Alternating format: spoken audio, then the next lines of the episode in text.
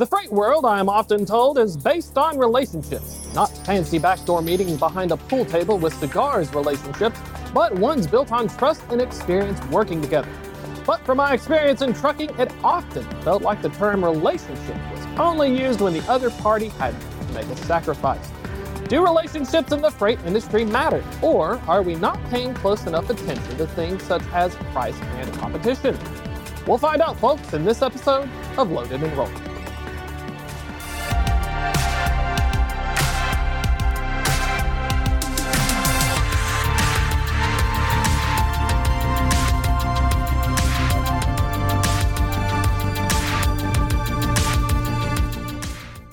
Welcome to Loaded and Rolling. I'm your host, Thomas Wasson. Relationships in the freight industry can be interesting to say the least. If you're a trucking company or a freight broker, it often begins by cold calling or spamming a shipper's email inbox, hoping to get your foot in the door for a few shipments. Like a flashy display by migratory birds, the cold call is a delicate dance where the carrier hopes to woo the distrustful shipper with flashy displays of things such as quality service, low rates, or my personal favorite, my business hasn't gone out of business yet, so please use me. Well, if they're lucky or large enough, they'll gain access to freight shipments and this budding freight relationship begins.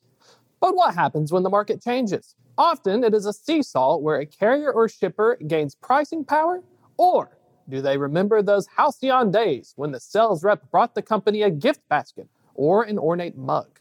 Or will they ruthlessly focus on price and service, then remind the other party that the relationship is what matters in spite of this betrayal? Luckily for us, there's actually a science behind this chaos, and the folks at the Massachusetts Institute of Technology have studied both shipper and carrier behaviors to give us some insights. We'll go from Dear John to Dear Science and learn what to look for when the marketplace turns. Joining us next is Angie Acocella, research affiliate with the MIT Center of Transportation and Logistics, and folks, she knows a thing or two about freight science. Welcome, Angie. Thank you very much. Nice to be here. Pleasure to have you on. And the science behind it was always been so fascinating. I remember the first one I read back in 2020. Uh, it was called actually Elephants or Goldfish, an empirical analysis of carrier reciprocity and dynamic freight markets. And this one focuses on the carrier. Uh, could you talk a little bit about what were some of the findings that you all uh, looked at when you were looking into this data? Yeah, so that was a really interesting one. We did that study kind of at the height of the last tight, tight market before COVID, right? So we were looking at, well, are carriers uh, remembering what shippers did in the past in the previous soft markets? Are they looking at, you know, how well was that carrier, uh, was that shipper in terms of offering de- um, consistent demand, things like that? And then in that tight market, was that carrier then prioritizing that shipper's uh, freight.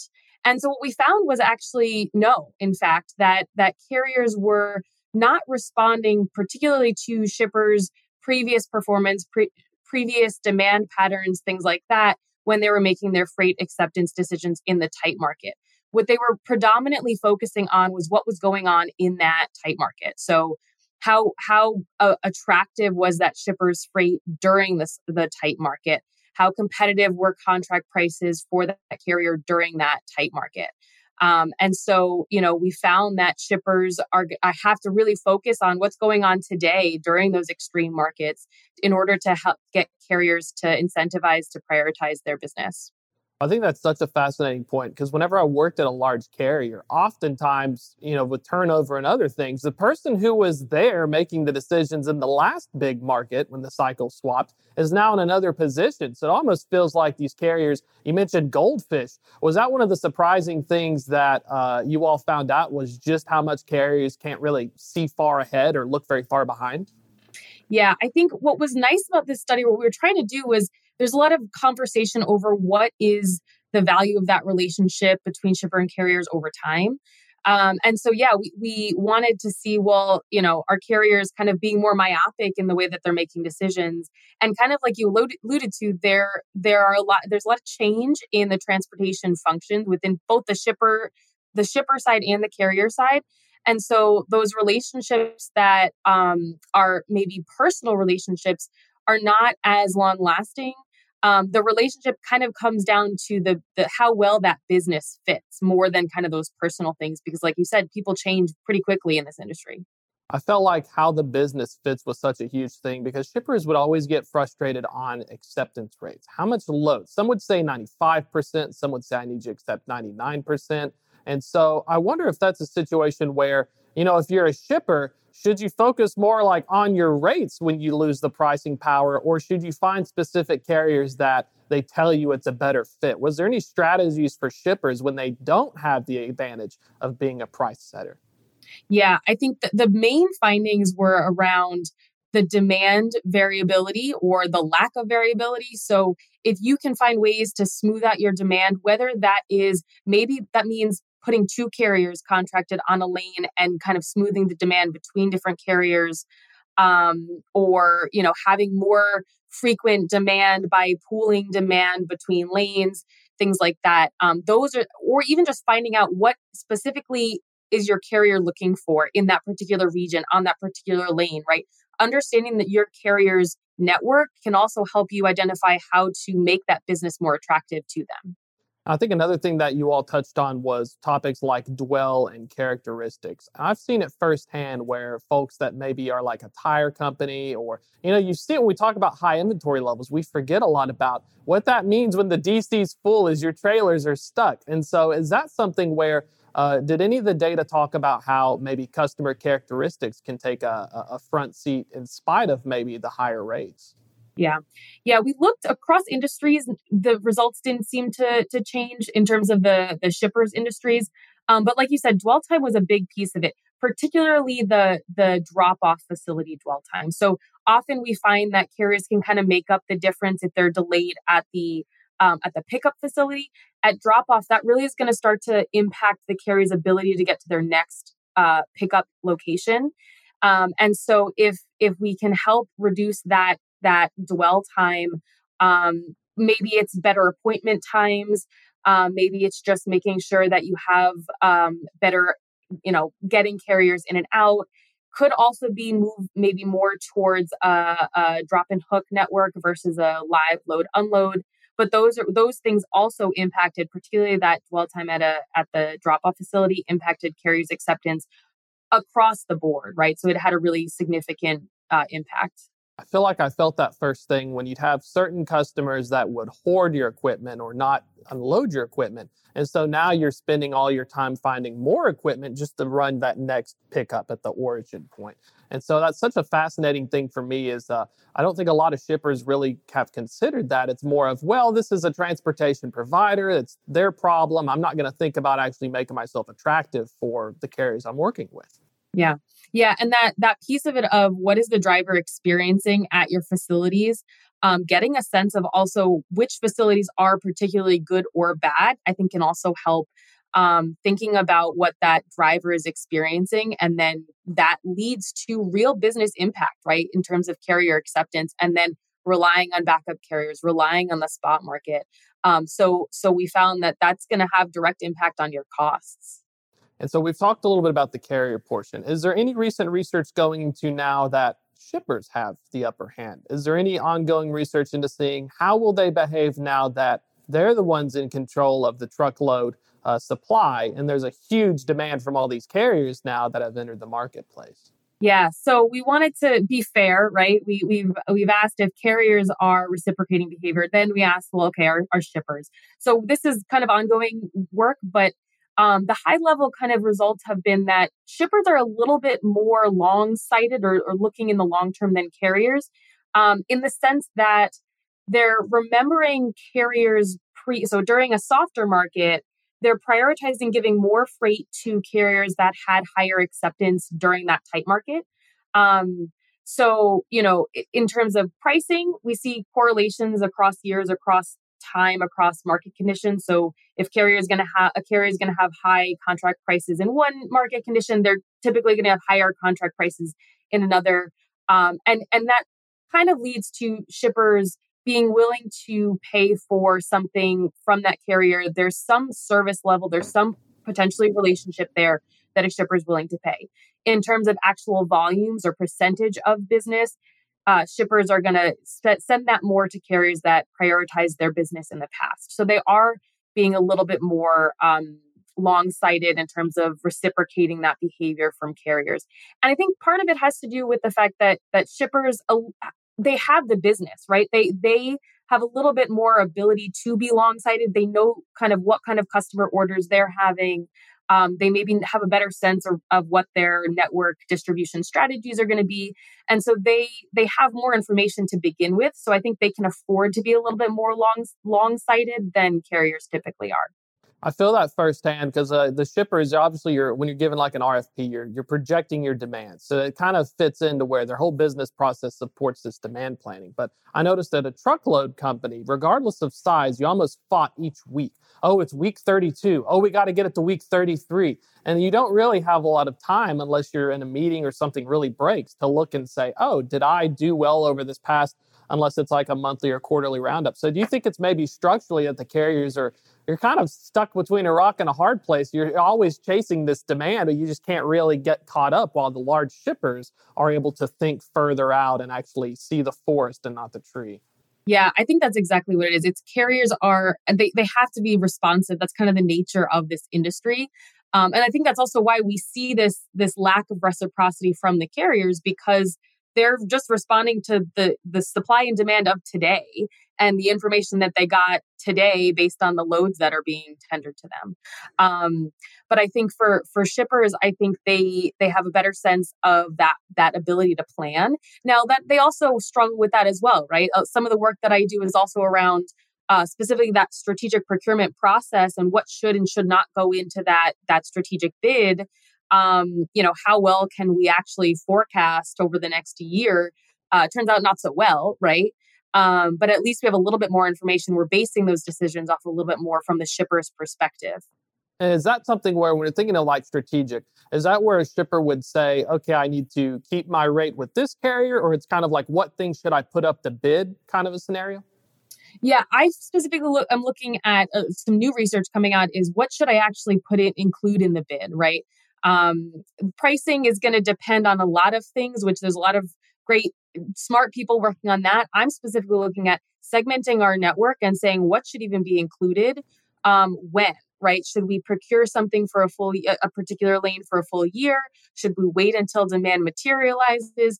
Um, should we do more strategic mini bidding um, even different types of contracts. I've done a little bit of work on on different types of contracting, but yeah, on this, on you know, how can we use more of the information that we have, more data analytics, um, and more kind of um, smart way to procure freight that's that's maybe different from the traditional. Let's just throw everything out into the RFP and um, and see what comes back. Well, I remember the throw everything out. It was uh, before Johnson Controls got bought out. I swear it was 80, it was like 8,000 or so lanes in this Excel spreadsheet. And they just threw it out there. It took like two or three months with a poor analyst to bid on it. And like, so we're thinking of, uh, uh, does that also include mode? I'm reading reports, equities analysts, folks are saying, okay, well, should I ship it LTL? Should I ship it rail? Should I ship it truckload? Is that part of this decision making process where it's like, I want to find and save costs, but I also want to be a little more quicker in case I'm missing out? Yeah, I think that's a, a really big part of it. I, I worked with one shipper um, kind of at the summertime of the of the first year of COVID, and they did a lot of um, trying to reduce costs, reduce their carrier base in truckload, and as a result, they ended up going a lot more intermodal. Um, and you know, we see these markets cycle, and they ended up kind of getting bitten for that because uh, capacity came back on uh, became more constrained and, and their carriers came back to them and said we can't you know we can't maintain these prices. So i think there's it, it's really smart to be thinking about different modes but the fact remains that the markets are going to be impacting all of these modes maybe in different ways um, but we need to be smart about you know what kind of market are we currently sitting in? What do we think is going to happen? Of course no one has a crystal ball to know when the market's going to to change but i think we need to be to, to recognize that that market condition is going to impact all modes and so there's no kind of holy grail to just getting the lowest cost if you if you change modes that's kind of what I feel like as well. Even as we're moving to Q4 right now, there's a lot of confusion and a lot of no one can really figure out exactly how this plays out. Uh, is this something where, from your experience and so far with the research, have shippers been doing this internally or are they trying to partner with some of these clearinghouses? Because we hear a lot about, at least on FreightWaves side, uh, you know, digital RFPs, uh, load marketplaces to try and you know, combine all of these carriers. Is that stuff folks are considering, or are they just still trying to figure out their own demand right now before they can even reach out? I think it's a bit of both. I think, you know, before going towards more of these um, newer options, I think shippers are still looking at kind of what do I what do I have right now? What do I expect to be having? Um, and you know, there's still a lot of reliance on traditional methods. But I think, you know, as long as these new options are becoming more and more competitive in terms of price, I think there's a lot of shippers, especially bigger shippers, are willing to kind of uh, try new things and and implement them and and see how they can work together. But still, I think there's this aspect of partnership or you know identifying which pieces of my business make sense for which which types of options that are available. And I, I think shippers need to be thinking about this a little more um, strategically, and I think they are. We're we're seeing that they are. So we're maybe seeing because that's a big. A lot of our conversation is looking for the bottom on rates now that shippers are in control. Uh, you know, when they're talking about relationships, I'm assuming now, even with this research, people are going to put more emphasis on the relationship because I guess there's a fear that if you drive your carriers out of business, you'll pay more costs in the long term. Yeah, yeah, I think that's that's the thing. I, you know, one of my my goals for this research is to is to show from the scientific perspective that you know these market conditions really do play a big role in the prices that you're going to pay. We see a lot more reliance uh, on on backup carriers or the spot market in tight markets but we also see that in soft markets. If you're if you're really undercutting your carriers they're not going to be able to to maintain that right? And you know whether they're going out of business or not if their contract prices are just too below what they can what their operational costs are unless it's a very strategic lane for them within their network um, you know, you're you're you're bound to see rejections anyway. So you know, you need to. You, the price, the lowest price possible is is uh, never going to be your best option um, unless you know it, you're you're willing to sacrifice either quality or things like that. Well, I like that. I'm, I'm, I'm excited to see as that research gets made because I feel like it's a tale of two shippers. You have one shipper that will probably find the Goldilocks zone on rates. They want to make sure that they, you know, take care of their incumbent carriers. But then there's the other shipper who goes dirty cheap. And then what happens is brokers and other carriers undercut their lanes until they run into this problem where nobody wants to pick it up, except for maybe that one person who needs it once every week. Uh, is that something where are you all seeing any early trends in the data that maybe shippers are kind of in different behavioral subsets, or have shippers kind of approached this uniformively? Yeah, no, there's there's wide ranges of, of shippers and their strategies. And I think, you know, it, some of it comes down to what their objectives are at the time of procurement, right? Is it a is it a totally cost driven decision? Is it a quality? Is it a carrier base? Um, that type of thing. And I think what's what's really important is for shippers to be very clear about what is their objective going into the RFP, and then you know hopefully get the objectives of that they're looking for but first is be clear about what the objectives are. I would I would urge shippers to not go fully cost based um, because as i said you're gonna you're gonna run into problems like you said. You're gonna run into even the brokers that cannot find capacity for you um, or it's gonna be something that you're gonna have to you know wait for or the quality is not what you expect or things like that. So be clear what you what you're looking for in your rfp and then go into it. Um, but we see you know, shippers being across the board on what they're looking for. And that kind of brings me up to a fascinating behavior where, uh, you know, demand planning and shippers, they'll say 50 loads per week from point A to point B. And then it turns out by the end, if it's a soft market, it's now down to 35.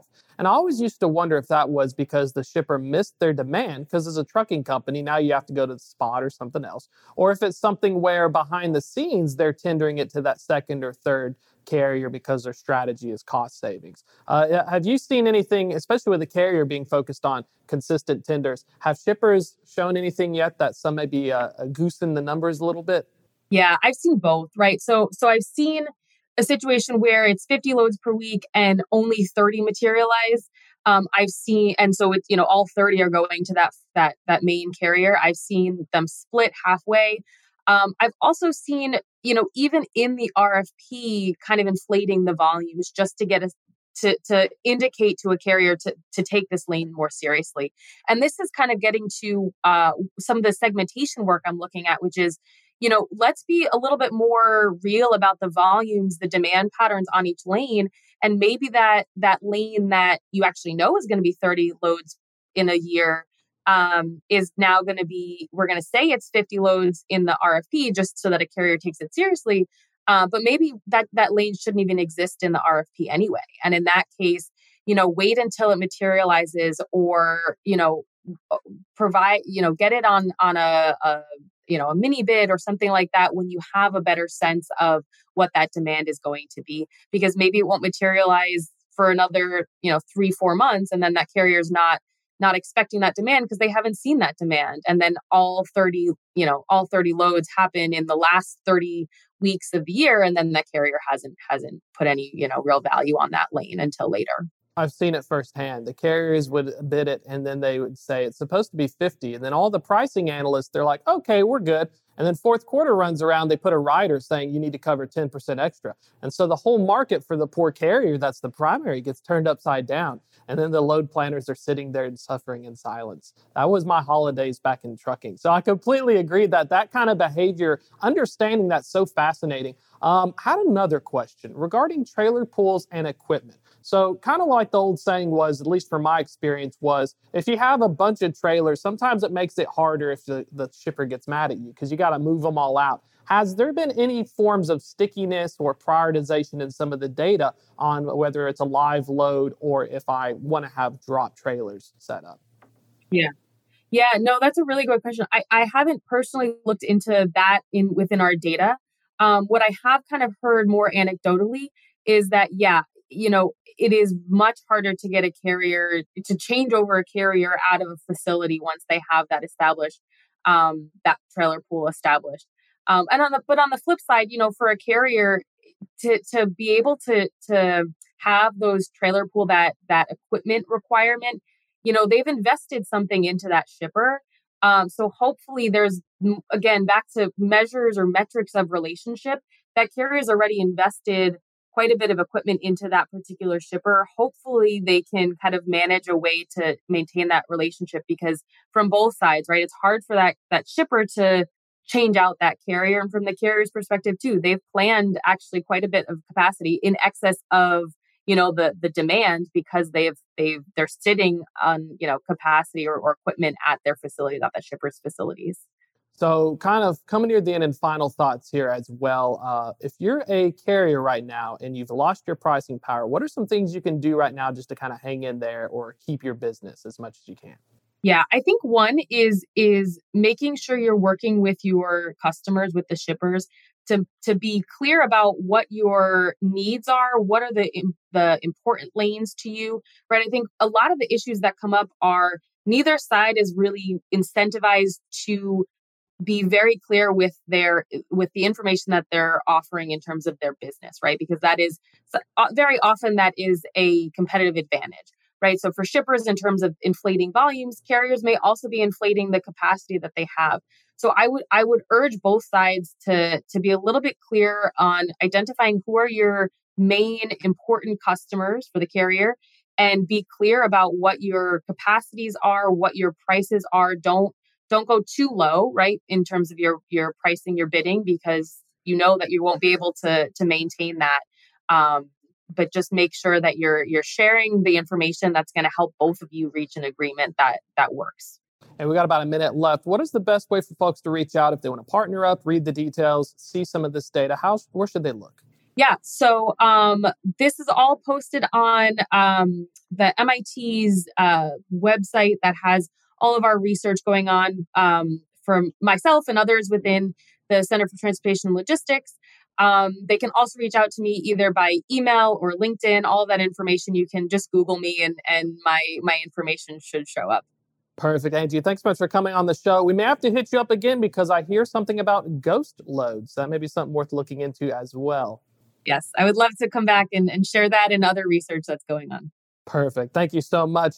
Folks, that's going to be a wrap for Loaded and Rolling, but check out the folks at MIT. This data is amazing. And we want to talk about the science. Trucking always talks about tribal knowledge. Well, it doesn't have to be a tribe. There's actually data behind it, some of the smartest minds in the nation looking at it. So definitely check them out.